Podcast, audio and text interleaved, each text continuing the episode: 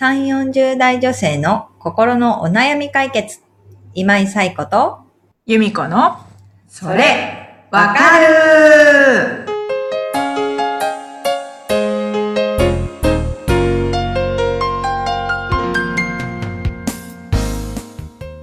はい。ということで、えー、3月の第4週目ですね。もう3月も終わりになりますけど、早いですね。、はい、収録、2月の仲間にやっております。3月、ねえ、どうなってるんだろうって思うんだけれども、うん。とりあえずね、ゆめこさんは出産を終え、赤ちゃんと忙しい日々を過ごしているのかなと思うんですけど、はい。ほんのちょっと先の未来のことも、もうわかんないですね。わかんないですね。ねえ。コロナもどうなってるのかな、その頃には。うん。オリンピックどうする？みたいな話。今より進んでるんだと思うし、もうなんか1ヶ月先でも結構状況が変わってることもあるし、読めないこともあるからね。うんなんか前みたいにこう、ポンポンポンポン先の先の予定ってなんか入れづらくなってきたな。ああ、確かに。それはねありますね。うん仕仕方ないけど、プライベートの予定は本当毎回直前に決まっていく。うん。旅行も行かないし、うん。確かに。予定を立てる必要もなくなってしまったような気がして、ちょっと寂しいですよね。うん。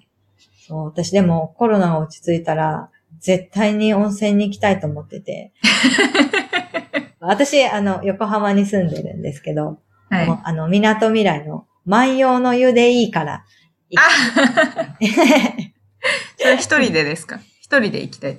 家族一人でもいい。し、家族でもいいし、とにかく疲れればいいの。そう、でも、なんかコロナがもうちょっとあの落ち着いてる頃、夏ぐらい？夏、うん。秋ぐらいに、うん。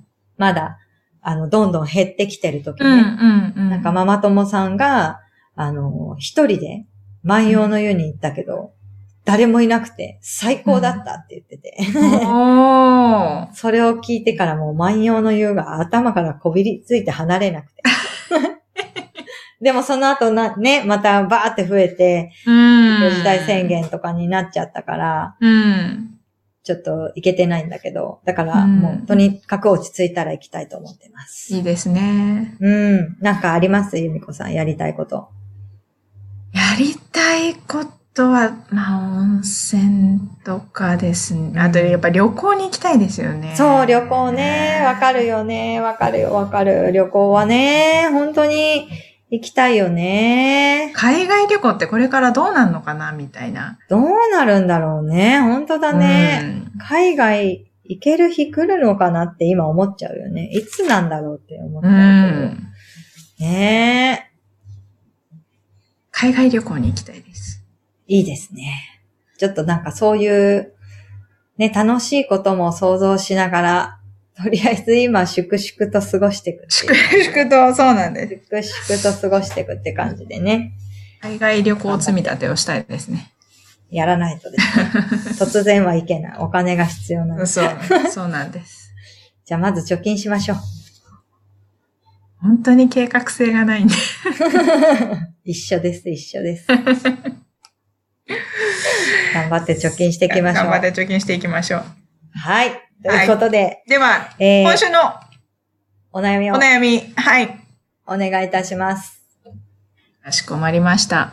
では、はい今週のお悩みお寄せいただいたのは、キャッシーさん32歳の方からのお悩みです。はい。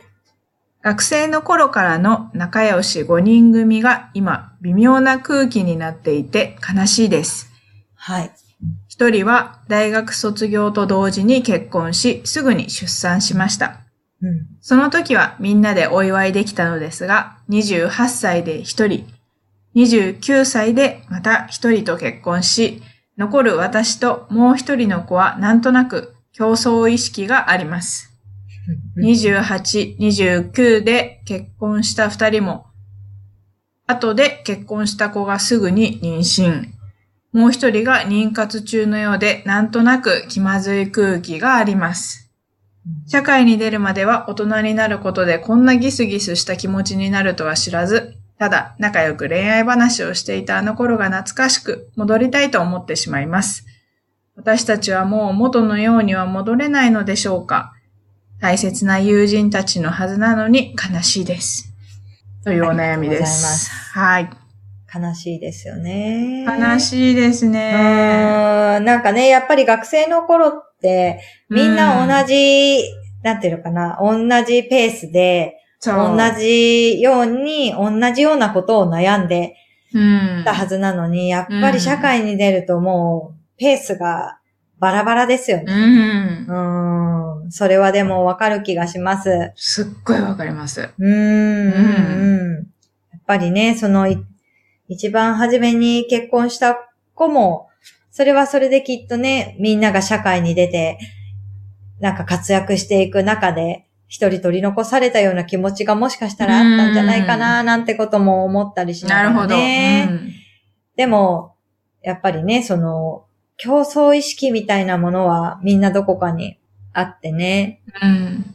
なんと最後の一人に残りたくないみたいなところだったりとかね。ああるのかなっていう気もするし、もしかしたら、その、今、二人残ってるって、キャッシーさん含めて二人残ってるっていう二人が、結婚して、子供生まれたけど、その28歳で結婚したうん。お友達はまだできないってことももしかしたら今後あるかもしれうない。ん。えやっぱりでも、その、学生の頃ってさっきも言ったけど、同じような環境、特に大学とかだとね、うん。なんか同じような環境で、同じような、なんていうんですかね、あのー感覚で生きてきた子たちと仲良くなるっていうところすごく強いと思うけど、うん。社会に出ると、どんなね、業界とか会社とかに行くかによってまた全然変わってきちゃったりもしてね、うんペースが変わってきたりとかで。そうなんですよね。出会う人もね、一気にその同い年の子たちから、もう何十個も離れた人たちとかと一緒に仕事するようになって、やっぱりそれぞれに世界ができていくとうん。思うんですよね。うんで、それでやっぱりペースが違ってくるっていうのは、まあ当然のことなのかなっていうのうはん。思うので、まあそこを、まずはね、あのーキャッシーさん自身も、それぞれの人生、それぞれのペースがあっていいっていうところと、あとはやっぱりその、比較する中で自分の立ち位置を確認するっていうことではなくって、うん。あの子はあの子は、私は私、みたいなところで、うんその、それぞれの人生を、まあ、肯定していくっていうことも大事なのかなっていうのは思いますよね。だから、その、自分自身が、あの子に負けたくない、あの子よりは、早く結婚したい、みたいなところだけでもし、結婚を捉えていて、相手選びをしてしまったら、うん。後悔することになるかうもしれない。ん。し、だから、えっ、と、あの子はすぐに、まあ、結婚するかもしれないし、しないかもしれないし、うん、それはそれでいいとして、まずは私自身も、もしかしたら結婚そもそもしたくないかもしれない、みたいなところ。だから人生って自分で作っていくから、どんな選択肢も今、キャッシーさんの手の中にあって、うん。どれを選んでも、後悔しないものを選んでいくっていうことをこう積み重ねていってもらえたらいいかなっていうのは思いますよね。うん。うん。うん。で、結婚に対する捉え方、あと子供を産む、産まないに対する捉え方とかもそうだし、うん。その一つ一つに対して人との比較ではない自分自身の中での答えを見つけていくっていうことうん。に注目していくと、意識を向けていくと、多分その5人のお友達のそれぞれの人生を、あ、この子はこういう人生を選んだんだなとか、あ、この子はこれからこういう人生を選びたいと思ってるんだなっていうところで、なんかまた認め合えるようになって、うそれこそその学生時代のなんか恋愛話でワイワイしてた時は、それはそれでよかったけど、今は今でもっといいなんか友情を築けてるよねっていう風になっていくと思うんですよね。うん。だからまずはその競争意識からの脱却。キャッシーさんの、キャッシーさん自身の競争意識、比較、比較することでの意識ってことだよね。競うん争意識というか、比較からの脱却をしてもらうことで、うんキャッシーさんはキャッシーさん自身の人生を捉えて、どう歩んでいきたいかっていうことをうん。見つめていってほしいなと思いうます。いん。やそしたら多分きっと自然と、その残りの4人のお友達の人生も認められるようになるというか、うん。なっていくのかなとは思いますけどね。でも、だからといって、じゃあ100%を気にしないかって言ったら、そんなこともないと思うんですよ。それうんは私たちがね、あの、まあ、日本がっていうことかもしれないけど、やっぱり競争社会の中で生きてきて、比較されることで評価されるっていう中でもうん。育ってきてるので、だからその、全く誰かと比較しない人生っていうのは、なかなか難しいと思うので、うん多少の比較はあってよいし、うん。あの、ちょっとした競争意識も持ってしまうけれども、それを悪いものって捉えるんじゃなくて、うん。まあ、私こういう意識も持ってるんだなっていうことを持ちつつ、ちょっと焦る気持ちもあるけど、うん。でも私は私の人生でこういう人生を生きていこうっていうふうに思えたらうんいいのかなと思います。うんうんうんうん。なるほど。まず自分の中で、その、何、周りのお友達と比較してるっていうことにまず気づ、気を、気づくってことですね。うん。そう、まず気づくってこと。自分うんそうして、見ちゃってるっていう。うん。私いつも思うんですけど、うんうん、女の人うんうんって、その、今いいるライフステージ、例えばう、んうん、もうずっと仕事してるとか、結婚してるけど子供がいない。結婚して子供がいるとか、その子供の年齢とかによっても、本当付き合う人がうん。違うかうん。なっていうのうはんうん。常に思っていて、うん。だから、その学生時代の仲良しだったうん。お人たちは、まあそれはそれで、あの、そそういうのがあるとうん。うん。うん。で、自分と同じような、まだ結婚してないとか、うん。うん。結婚したけど子供がいないとか、うん。うん。そういうところでこう共感し合えるうん。うん。うん。と、また、その学生の時のお友達のグループに戻っても、その子の人生を結構み認めるじゃないけど、あう、ん。その子は今こういう立場なんだなとか、こういうことで、なんか幸せそうに見えても悩んでることがあるんだなっていうのにうん。うん。気づいたりとか、うん。うん。うん。す、するなっていうのは、個人的には、思思ったりしてるんですけうん。うん。ど。わかりますかね？わかるわかる。でもそうだよね。なんか、多分生きてたら当たり前なんだけど、うん。こう出会う人が増えるごとに、こううん自分の世界が広がっていくから、うん。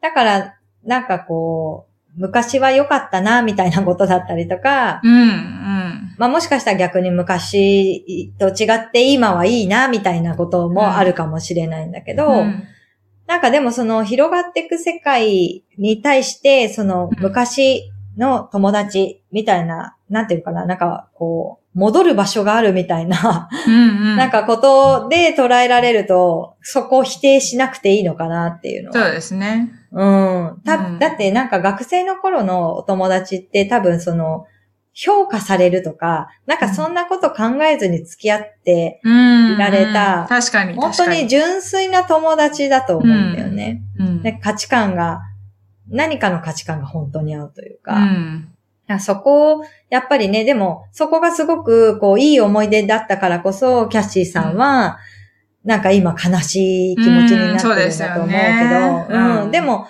それはそれで、なんか帰る場所というか、大事な場所としてうん取っておきつつ、うんで、も、なんかい、学生の頃のように、いつも一緒にとか、いつも同じ話ができなくても、うん。いい関係でいられたらいいのかなとう。ん。でたまに戻って、あ、みんなそれぞれね、大変なんだね、とか、ね。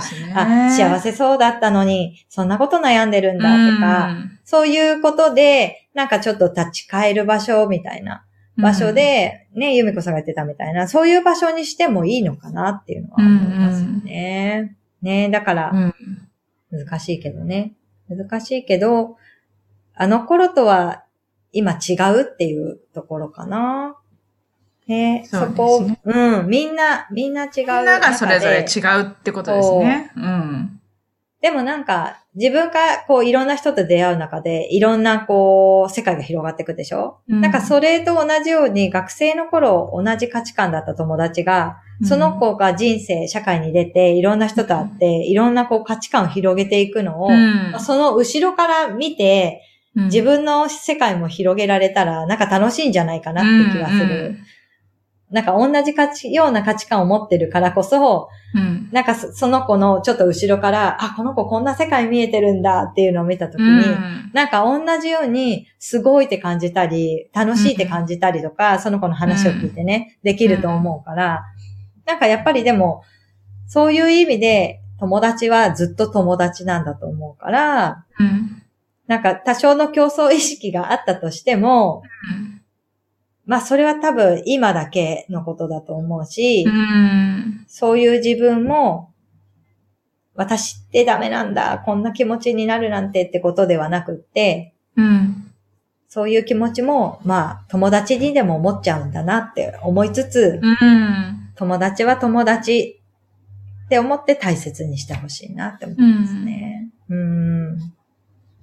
ね、だから、あの頃と全く同じようにはなれないし、あの、あの頃には戻れないけれども、うんあの頃と全く同じようにも戻れないかもしれないけど、うんすごいいろんないい価値観をみんな身につけた中で、また会って楽しくお話をしていくっていうことだったりとか、うん。相談したりっていうことはできていくと思うから、大切にしてほしいですね。大切だって思う気持ちをうん。これからも持って、お友達は大切にしてほしい。でも、さっき言ったみたいにペースはやっぱりみんな違うから、うん。例えば今結婚したいって悩んでることを、うん、もう結婚して子供もいて、もう子育てで、なんか、いっぱいいっぱいみたいな子に相談しても、うん、あんまり思うような答えは 返ってこないかもしれないからう、んそれはもしかしたらでも新しい世界の中で、同じように結婚したいって思ってる人と話す方が楽しいし、すねうん有益な情報がもらえるかもしれない。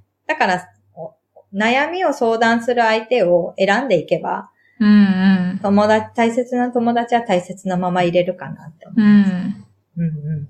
そうですね。ねえ。答えになってるでしょうか？ヤッシーさんいかがでしょういかかがでしょうか？ねえ、でもね、人生、ライフステージみんなそれぞれペース違うから。